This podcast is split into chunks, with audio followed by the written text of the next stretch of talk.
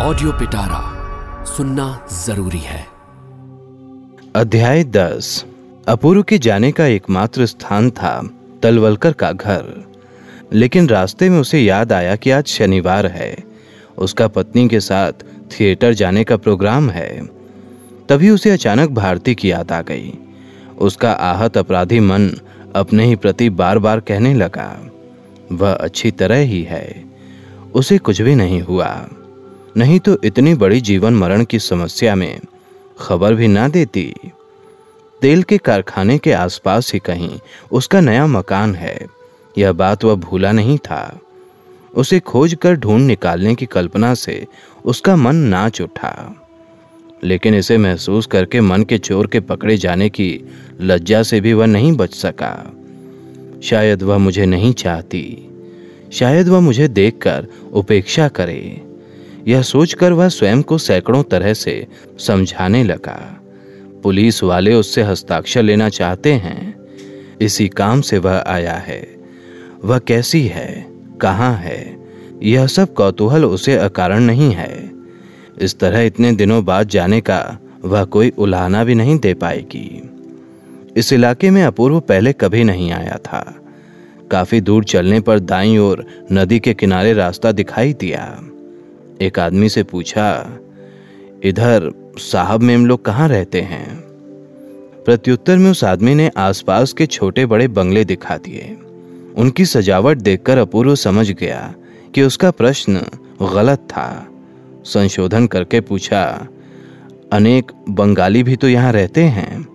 कोई कारीगर, कोई मिस्त्री है? वह आदमी बोला, बहुत हैं। मैं भी एक मिस्त्री हूँ। तुम किसको खोज रहे हो? अपूर्व ने कहा, देखो मैं जिसे खोज रहा हूँ। अच्छा जो बंगाली ईसाई अथवा वह आदमी आश्चर्य से बोला, क्या कह रहे हैं? बंगाली फिर ईसाई कैसे? ईसाई हो जाने पर फिर कोई बंगाली रह जाता है क्या? ईसाई ईसाई है, मुसलमान मुसलमान है। यही तो अपूर्व तभी बीच में बोला, अरे भाई, बंगाल का आदमी तो है बंगला भाषा बोलता है। वह गर्म होकर बोला, भाषा बोलने से ही हो गया। जो जात देकर ईसाई बन गया, उसमें और क्या पदार्थ रह गया है महाशय? कोई भी बंगाली उसके साथ आहार व्यवहार करे तो देख लूँ। न मालूम कहाँ से मास्टरी करने कुछ लड़कियाँ आ गई हैं। बच्चों को पढ़ाती हैं। बस, इसीलिए कोई भी क्या उनके साथ खा रहा है या बैठ रहा है? अपूर्व ने पूछा वह कहाँ रहती हैं? आप जानते हैं? वह बोला, जानता क्यों नहीं? इस रास्ते से सीधा नदी के किनारे जाकर पूछिए कि नया स्कूल कहाँ है। छोटे छोटे बच्चे भी बता देंगे। यह कहकर वह अपने काम पर चला गया। उसी रास्ते चलकर अपूर्व को लाल रंग का काट का एक मकान दिखाई दिया। रात हो चुकी थी। सुनसान था। ऊपर की खुली खिड़की से बत्ती की रोशनी आ रही थी। किसी से पूछने के लिए वहीं खड़ा हो गया। उसे निश्चय हो गया कि भारती यहीं रहती है। पंद्रह मिनट बाद दो आदमी बाहर निकले। उसे देखकर एक ने पूछा, कौन है? किसे चाहते हैं? अपूर्व ने लज्जित होकर पूछा, मिस जोसेफ नाम की कोई महिला यहाँ रहती है? वह बोला, अवश्य रहती है। आइए। अपूर्व की जाने की इच्छा न थी। इसकी, उसे दुविधा में देखकर वह आदमी बोला, आप कब से खड़े थे? आइए ना, हम आपको पहुँचा दें। यह कहकर वह आगे हो लिया। चलिए। कहकर वह उसके पीछे पीछे मकान के निचले कमरे में पहुँच गया। कमरा काफ़ी बड़ा था। छत से एक बहुत बड़ी बत्ती लटक रही थी। कुछ टेबल कुर्सियाँ, एक ब्लैक बोर्ड और दीवारों पर चारों ओर तरह तरह के आकार और रंगों के नक्शे टंगे हुए थे। यही नया स्कूल है। देखते ही अपूर्व पहचान गया। वहाँ चार पाँच स्त्रियों पुरुषों में किसी विषय पर बहस हो रही थी। सहसा एक अपरिचित पुरुष को आते देखकर सब चुप हो गए। अपूर्व ने एक बार उन लोगों की ओर देखा। फिर जिसके साथ आया था, उसी के पीछे पीछे चढ़ गया। भारती कमरे में ही थी। अपूर्व को देखते ही उसका चेहरा चमक उठा। कुर्सी पर बैठकर बोली, इतने दिनों तक आपने मेरी खोज खबर खूब ली। अपूर्व बोला, आपने भी तो हम लोगों की खोज खबर नहीं ली, लेकिन यह उत्तर उचित नहीं था। यह कहते ही वह समझ गया। भारती हंसकर बोली, तिवारी घर जाना चाहता है तो चला जाए, ना जाने पर वह अच्छा भी ना होगा। अपूर्व बोला इसका मतलब यह है कि मेरा ये अभियोग गलत है कि आप हम लोगों की खोज खबर नहीं रखती। भारती फिर हंसकर बोली, परसों बारह बजने से पहले ही कोर्ट जाकर रुपया और चीज़ें वापस ले आइएगा। भूल न जाइएगा। लेकिन उस पर तो आपके हस्ताक्षर होने ज़रूरी हैं। मैं जानती हूँ। आपके साथ तिवारी की भेंट नहीं हुई। नहीं, लेकिन आप जाकर उस पर बेकार नाराज़ ना हों। अपूर्व बोला, झूठा नहीं, सच्चा क्रोध करना उचित है। अपने प्राण बचाने वाले के प्रति मन में कृतज्ञता रहना उचित है। भारती बोली, वह तो है ही। नहीं तो वह मुझे जेल भेजने की भी कम से कम चेष्टा ज़रूर करता। अपूर्व इस संदेह को समझ गया। नीचा मुँह करके बोला, आप मुझ पर भयंकर रूप से नाराज़ हैं। भारती बोली कभी नहीं। सारे दिन स्कूल में बच्चों को पढ़ाकर घर लौटकर, फिर समिति की सेक्रेटरी के हैसियत से अनेक चिट्ठी पत्री लिखने के बाद बिस्तर पर लेटते ही सो जाती हूँ। नाराज़ होने के लिए मेरे पास समय ही नहीं है। अपूर्व बोला ओ नाराज़ होने तक का समय नहीं है। भारती ने कहा, कहाँ है? आप किसी दिन सवेरे से देखिए कि सच कहती हूँ या झूठ। अपूर्व के मुँह से अनजाने ही एक लंबी सांस निकल गई। बोला, मुझे देखने की क्या ज़रूरत है? फिर जरा रुककर बोला, स्कूल से आपको क्या वेतन मिलता है? भारती हँसी दबाकर बोली, आप भी खूब हैं। क्या वेतन की बात पूछने पर उसका अपमान नहीं होता?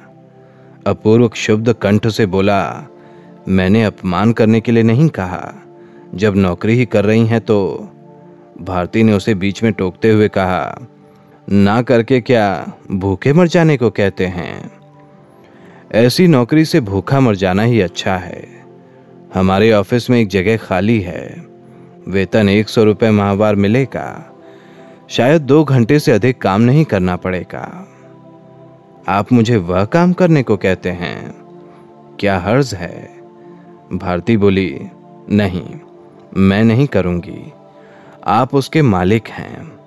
काम में कभी भूल हुई तो लाठी लेकर द्वार पर आ खड़े होंगे। अपूर्व ने उत्तर नहीं दिया। मन ही मन समझ गया कि भारती ने केवल मज़ाक किया है। फिर बोला, मालूम हो रहा है कि आप लोगों का स्कूल शुरू हो गया। बच्चों ने पढ़ना शुरू कर दिया है। भारती बोली, ऐसा होता तो शोर कुछ कम रहता। लगता है कि उनके शिक्षक विषय का निर्वाचन कर रहे हैं। आप नहीं जाएँगी। जाना तो है, लेकिन आपको छोड़कर जाने की इच्छा नहीं हो रही। यह कहकर वह हंस पड़ी, लेकिन अपूर्व के कान तक लाल हो उठे। दीवार पर सजे कच्चे झाऊ के पत्तों पर अंकित कुछ अक्षरों पर नज़र डालकर अपूर्व बोला, वहाँ पर वह क्या लिखा हुआ है? आप पढ़ सकते हैं। अपूर्व बोला, पथ के दावेदार, इसका क्या अर्थ है? यह हम लोगों की संस्था का नाम है। इस विद्यालय का संचालक भी यही है। आप इसके सदस्य बनेंगे। इसमें क्या करना होगा? भारती बोली, हम सब राही हैं। मनुष्यत्व के मार्ग से मनुष्य के चलने के सभी प्रकार के दावे स्वीकार करके हम सभी बाधाओं को ठेल कर चलेंगे। हमारे बाद जो लोग आएँगे वह बाधाओं से बचकर चल सकें। यही हमारी प्रतिज्ञा है। चलिए हमारे साथ। हमारा राष्ट्र पराधीन है भारती। स्टेशन की एक बेंच पर बैठने तक का हमें अधिकार नहीं है। अपमानित होने पर दावा करने का उपाय नहीं। कहते कहते उस दिन की लांछना फिरंगी लड़कों के बूटों के आघात से लेकर स्टेशन मास्टर द्वारा निकाले जाने तक की सभी अपमानजनक बातों को याद करके उसकी आँखें लाल हो उठी। बोला, हमारे बैठने से बेंच अपवित्र हो जाती है। हमारे रहने से मकान की हवा बिगड़ जाती है। जैसे हम मनुष्य ही नहीं हैं। अगर हम लोगों की यही साधना हो तो मैं आप लोगों के दल में हूँ। आप क्या मनुष्य की पीड़ा का कुछ पता पा सके हैं? अपूर्व बाबू, क्या वास्तव में मनुष्य के छूने में आपत्ति की कोई बात नहीं है? उसके शरीर की हवा लगने से दूसरे के मकान की हवा क्या गंदी नहीं हो जाती? अपूर्व ने दृढ़ स्वर में कहा, बिल्कुल नहीं। मनुष्य के चमड़े का रंग उसकी मनुष्यता का मापदंड नहीं है। किसी विशेष देश में जन्म लेना उसका कोई अपराध नहीं है। क्षमा करना आपके पिता ईसाई थे। इसीलिए कोर्ट ने मुझ पर बीस रुपए जुर्माना किया। यह कहाँ का न्याय है? याद रखिए, इसी कारण एक दिन हमारा सर्वनाश होगा। अकारण मनुष्य को छोटा समझना, यह घृणा द्वेष, यह अपराध भगवान कभी भी सहन नहीं करेंगे। भारती चुप बैठी रही। अपूर्व की बातें समाप्त होते ही उसने मुस्कुराकर अपना मुँह दूसरी ओर घुमा लिया। अपूर्व इस तरह चौंक पड़ा जैसे किसी ने उसके मुँह पर कसकर थप्पड़ मार दिया हो। भारती के किसी प्रश्न पर अब तक उसने ध्यान नहीं दिया था। लेकिन अब वह अग्नि शिखा की तरह उसके दिमाग में सनसनाते हुए चक्कर काट कर उसे एकदम ही वाक्यहीन कर गए। कुछ क्षणों के बाद जब भारती ने नज़र उठाई तो उसके होठों पर हँसी नहीं थी। बोली, आज शनिवार है। हमारा स्कूल बंद है, लेकिन समिति का काम होगा। चलिए ना, नीचे चलकर आपका डॉक्टर साहब से परिचय कराकर आपको पद के दावेदार का सदस्य बनवा दूँ। क्या वह अध्यक्ष हैं? अध्यक्ष नहीं, वह हम लोगों की जड़ हैं। धरती के भीतर रहते हैं, उनका काम आँखों से दिखाई नहीं देता। क्या इस सभा के सभी सदस्य ईसाई हैं? नहीं। मेरे अतिरिक्त सभी हिंदू हैं, लेकिन महिलाओं की आवाज़ भी तो सुन रहा हूँ। वह सब हिंदू हैं। अपूर्व बोला, संभवतः वह लोग जाति भेद अर्थात खान पान और छूत छात का विचार नहीं करते होंगे। भारती ने कहा, नहीं। फिर हंसती हुई बोली, लेकिन अगर कोई यह सब माने तो उसके मुँह में हम लोग कोई खाद्य पदार्थ ज़बरदस्ती ठूंस भी नहीं देते। मनुष्य की व्यक्तिगत मान्यता का हम सम्मान करते हैं। आपको कोई भय नहीं है।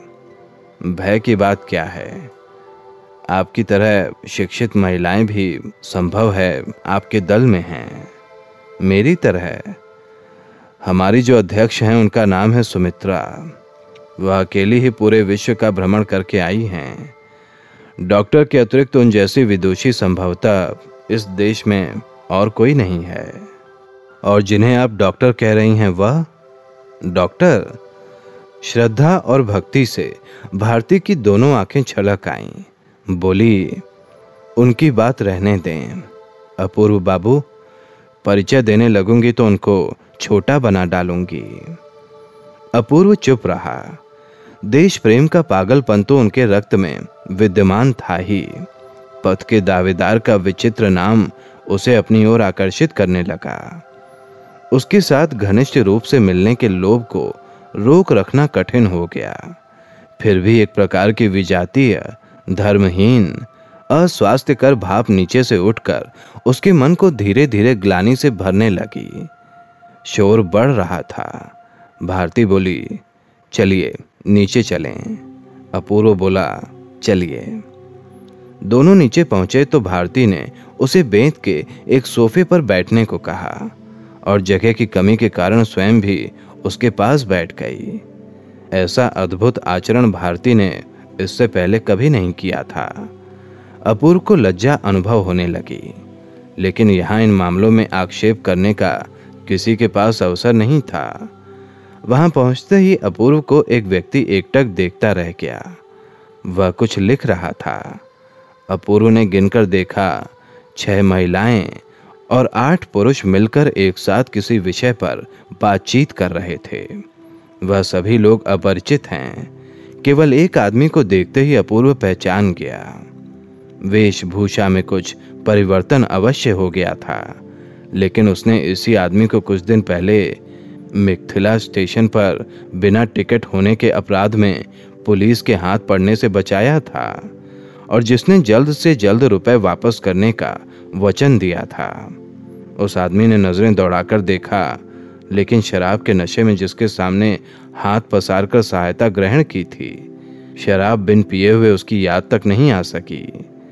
लेकिन इस बात के लिए नहीं, भारती के संबंध में सोचकर उसके हृदय में पीड़ा की कसक उठी कि वह ऐसे लोगों के बीच कैसे आ फंसी।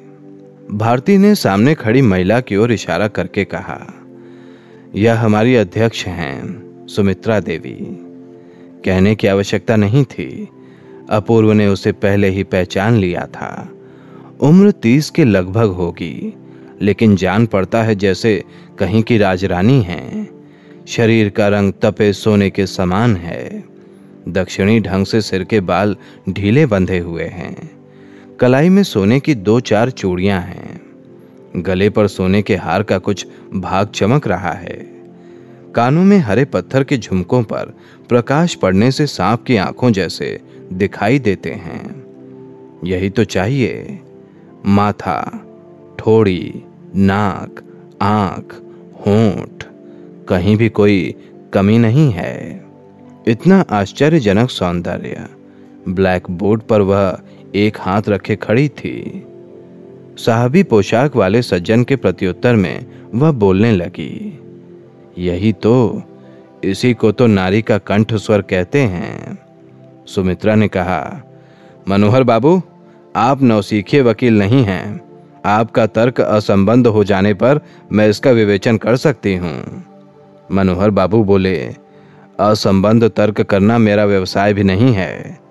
सुमित्रा हँसते हुए बोली, मुझे भी यही आशा है। बहुत अच्छा।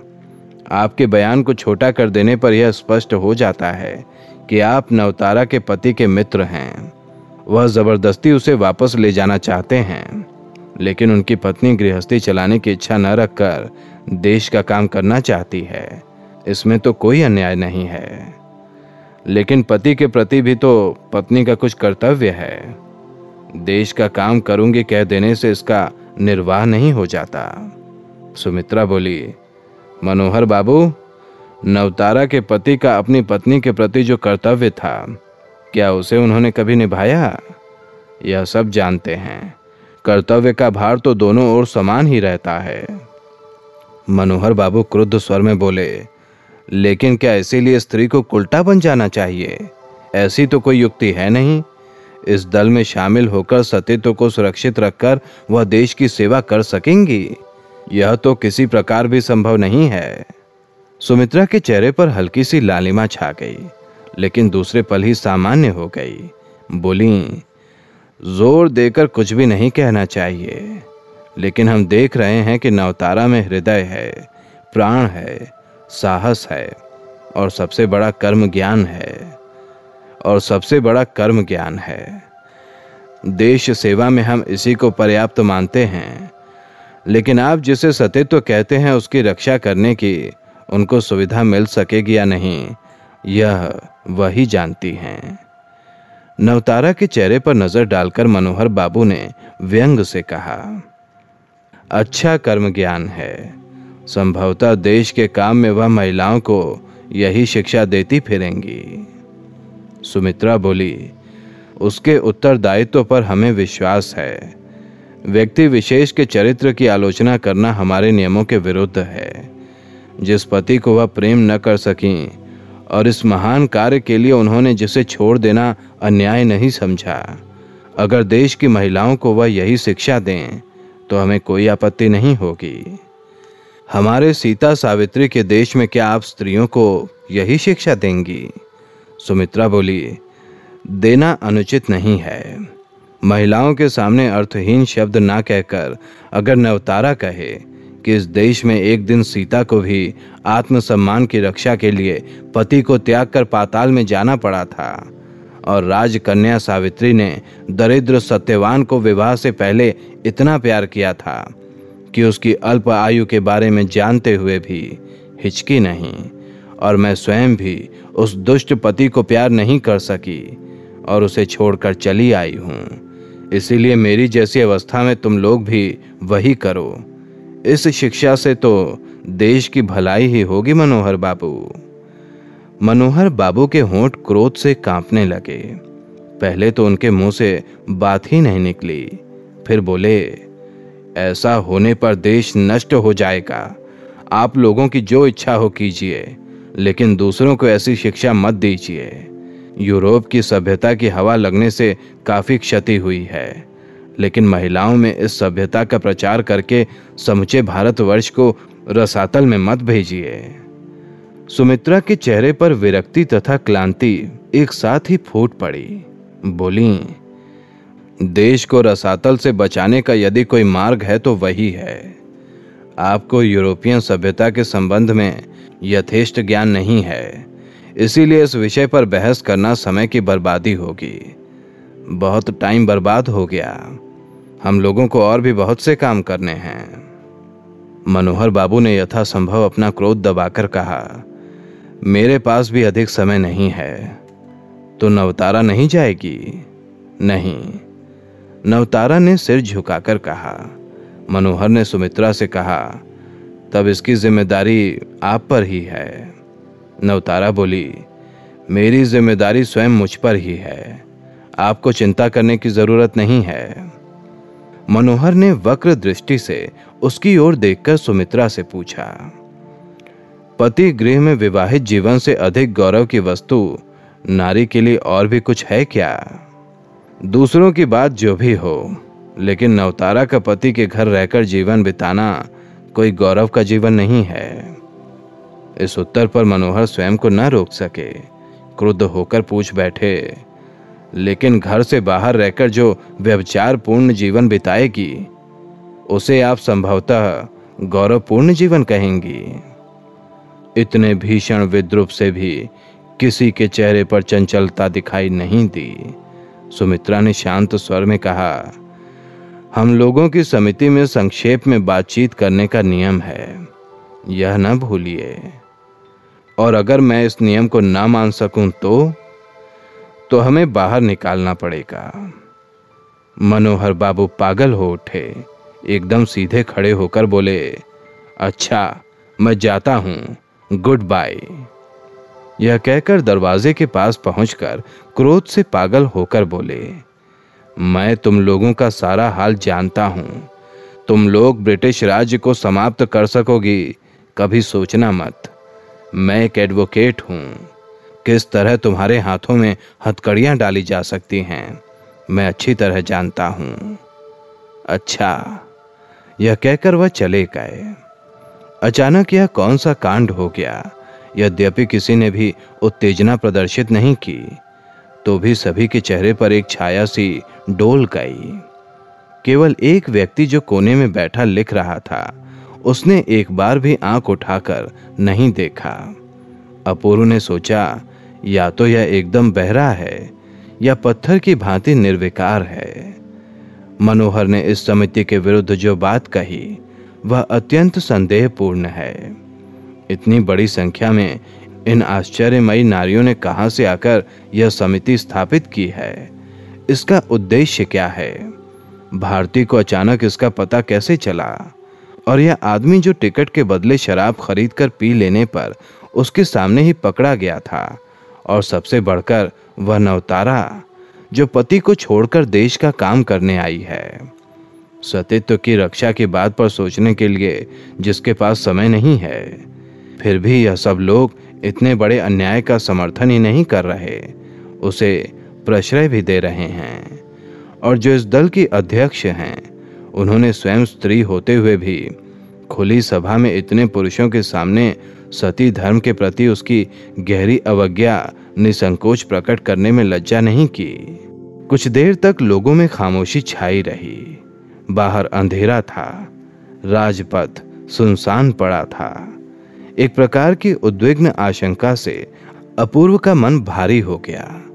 अचानक सुमित्रा बोल उठी, अपूर्व बाबू, अपूर्व ने चकित होकर मुँह उठाकर देखा। सुमित्रा ने कहा, आप हम लोगों को नहीं जानते, लेकिन भारती के द्वारा हम सभी आपसे परिचित हैं। सुना है आप हमारी समिति के सदस्य बनना चाहते हैं? क्या ये सच है? अपूर्व ने गर्दन हिलाकर सम्मति प्रकट की। इनकार न कर सका। जो व्यक्ति एकाग्रचित से लिख रहा था, उसे लक्ष्य करके सुमित्रा ने कहा, अपूर्व बाबू का नाम लिख लीजिए। फिर हंसकर अपूर्व से बोली, हमारे यहाँ किसी प्रकार का चंदा नहीं लिया जाता। हमारी समिति की यही विशेषता है। प्रत्युत्तर में अपूर्व ने हंसने की चेष्टा की, लेकिन हंस न सका। एक मोटी जल्द वाले रजिस्टर में उसका नाम लिख लिया गया है। यह देखकर वह चुप न रह सका।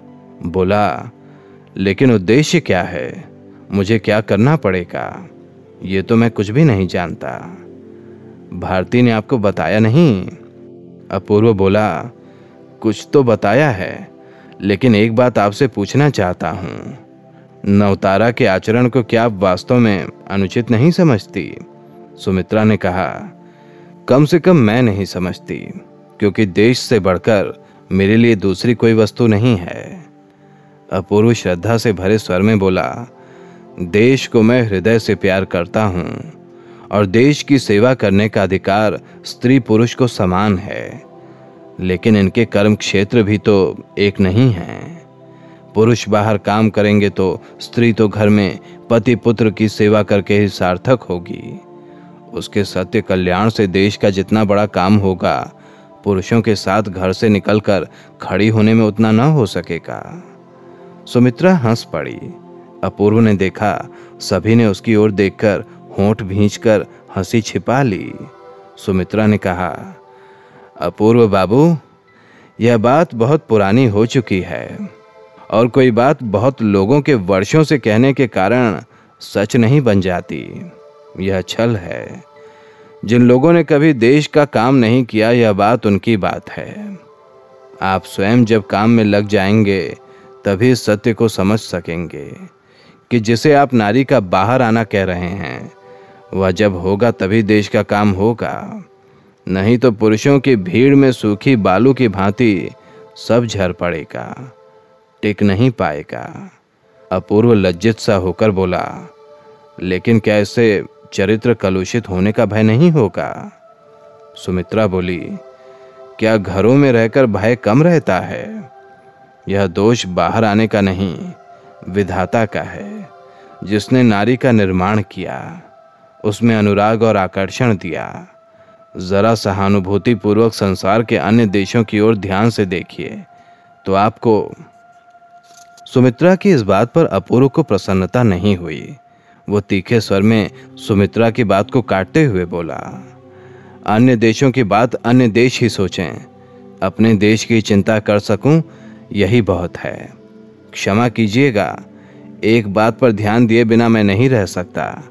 शायद विवाहित जीवन के प्रति आपकी आस्था नहीं है।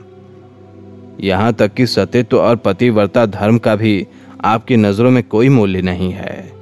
इससे क्या देश का कल्याण होगा? सुमित्रा ने मीठे स्वर में कहा, अपूर्व बाबू, आप क्रोध में आकर विचार कर रहे हैं। नहीं तो मेरा भाव वह नहीं है। लेकिन आपने आदि से अंत तक गलत ही समझा है। यह बात भी नहीं है। जिस समाज में केवल पुरुष द्वारा ही पत्नी ग्रहण करने का विधान है, नारी होकर मैं उसे श्रद्धा नहीं कर सकती। आप सतित्व के गौरव की बड़ाई कर रहे हैं। लेकिन जिस देश में ऐसी ही विवाह व्यवस्था है, जिसके देश में वह वस्तु बड़ी नहीं होती, सतित्व केवल देह में निहित नहीं है, मन में होना ज़रूरी है। तन और मन दोनों से प्यार न कर सकने पर तो उसे ऊँचे स्तर पर पहुँचाया नहीं जा सकता। क्या आप वास्तव में ऐसा ही समझते हैं कि मंत्र पढ़कर विवाह कर देने से ही कोई स्त्री किसी भी पुरुष को प्यार कर सकती है? अपूर्व बोला, लेकिन युगों युगों से ऐसा ही चला आ रहा है। सुमित्रा हंसकर बोली, अवश्य चल रहा है। पत्र में प्राणाधिकार पति कहकर संबोधित करने में भी कोई रुकावट नहीं होती। वास्तव में घर गृहस्थी के काम में इससे अधिक की उसे ज़रूरत भी नहीं पड़ती। आपने तो यह कथा पढ़ी ही होगी कि किसी मुनि के लड़के दूध के स्थान पर चावल का धोवन पीकर ही सुख में जीवन बिताते थे। लेकिन सुख जैसा भी क्यों ना हो, जो नहीं है उसे वही कहकर तो गर्व नहीं किया जा सकता। यह आलोचना अपूर्व को बड़ी कटु लगी, लेकिन उत्तर ना देकर बोला, क्या आप यह कहना चाहती हैं कि इससे अधिक किसी के भाग्य में कुछ नहीं होता? सुमित्रा बोली, नहीं, क्योंकि संसार में भाग्य नाम का एक भी शब्द नहीं है। अपूर्व बोला भाग्य। लेकिन अगर आपकी बात सच भी हो तो भी मैं कहता हूँ कि आने वाली पीढ़ियों के कल्याण के लिए हम लोगों की यह व्यवस्था उचित है। सुमित्रा बोली, नहीं अपूर्व बाबू किसी का इससे कल्याण नहीं होगा। समाज और वंश के नाम पर किसी समय व्यक्ति की बलि चढ़ाई जाती थी, लेकिन उसका फल अच्छा नहीं हुआ। आज वह चेतना ठीक है प्रेम और प्यार का सबसे अधिक प्रायोजन अगर भावी वंशजों के लिए न रहता तो ऐसे भयंकर स्नेह की व्यवस्था उसके बीच में स्थान न पाती। इस अर्थहीन विवाहित जीवन का मोह नारी को त्यागना ही पड़ेगा। उसे समझना ही होगा कि इसमें लज्जा ही है, गौरव नहीं। अपूर्व बोला, लेकिन विचार कर देखिए, आप लोगों के इन सब शिक्षाओं से हम लोगों के सुगठित समाज में अशांति और विप्लव ही बढ़ेगा। सुमित्रा बोली भले ही बढ़े अशांति और विप्लव का अर्थ विनाश नहीं होता पूर्व बाबू। जो रुग्ण जीर्ण और ग्रस्त हैं केवल वही सतर्कता से स्वयं को अलग रखना चाहते हैं जिससे किसी भी ओर से उसके शरीर में धक्का न लगे। अगर समाज की ऐसी दशा हो गई हो तो एक प्रकार से ऐब कुछ समाप्त हो जाएँ, तो क्या हानि है? अपूर्व ने इस बात का कोई उत्तर नहीं दिया। पल भर मौन रहकर सुमित्रा बोली, ऋषि पुत्र की उपमा देकर लगता है मैंने आपके मन को चोट पहुंचाई है। लेकिन जो चोट लगने ही वाली थी, उससे मैं आपको बचा भी कैसे सकती थी? अंतिम बात को समझाते हुए अपूर्व बोला, जगन्नाथ जी के मार्ग में खड़े होकर ईसाई मिशनरी के लोग यात्रियों को बहुत सताते हैं। इस पर भी उस लूले मास्टर जी को छोड़कर कोई प्रभु को नहीं पूजता। लूले से ही उन लोगों का काम चल जाता है। यही आश्चर्य की बात है। संसार में आश्चर्य है। इसीलिए तो मनुष्य का बचना असंभव नहीं हो जाता पूर्व बापू। पेड़ की पत्ती का रंग सभी हरा नहीं देखते। इसे वह जानते भी नहीं। फिर भी लोग उसे हरा ही कहते हैं। क्या यह कम आश्चर्य की बात है? सत्यत्व का मूल्य जान लेने से क्या? जो व्यक्ति इतनी देर से चुपचाप बैठा लिख रहा था, उठ खड़ा हुआ। अन्य लोग भी उठ खड़े हुए। अपूर्व ने देखा, गिरीश महापात्र। भारती ने उसके कान में कहा, यही हमारे डॉक्टर साहब हैं। उठकर खड़े हो जाइए। मशीन के पुर्जों की तरह अपूर्व उठकर खड़ा हो गया। लेकिन क्रोधित मनोहर की अंतिम बातें याद आते ही उसके शरीर का रक्त जैसे ठंडा पड़ने लगा। गिरीश ने उसके पास आकर कहा, संभवतः मुझे आप भूले नहीं होंगे। यह सभी लोग मुझे डॉक्टर कहते हैं। कहकर वह हंस पड़े। अपूर्व हंस न सका, लेकिन धीरे धीरे बोला मेरे चाचा जी के रजिस्टर में आपका कोई भयानक नाम लिखा हुआ है। गिरीश ने एकाएक उसके दोनों हाथ अपने हाथ में लेकर धीरे से कहा, सव्य साची ही ना? फिर हँसते हुए बोले, लेकिन अब रात हो गई है अपूर्व बाबू। चलिए, आपको कुछ दूर तक पहुँचा आऊँ। रास्ता कोई अच्छा नहीं है। पठान मजदूर जब शराब पी लेते हैं तब उन्हें बिल्कुल सुध बुध नहीं रहती। चलिए। यह कहकर एक तरह से ज़बरदस्ती ही उसे कमरे से बाहर ले जाया गया। उसे सुमित्रा को भी नमस्कार करने का अवसर नहीं मिला। न भारती से ही कोई बात कह सका, लेकिन जिस बात से उसके हृदय को धक्का लगा, वह था उसके चाचा का रजिस्टर, जिसमें उस विद्रोही का नाम लिखा था। ऐसी ही इंटरेस्टिंग किताबें कुछ बेहतरीन आवाजों में। सुनिए सिर्फ़ ऑडियो पिटारा पर। ऑडियो पिटारा सुनना ज़रूरी है।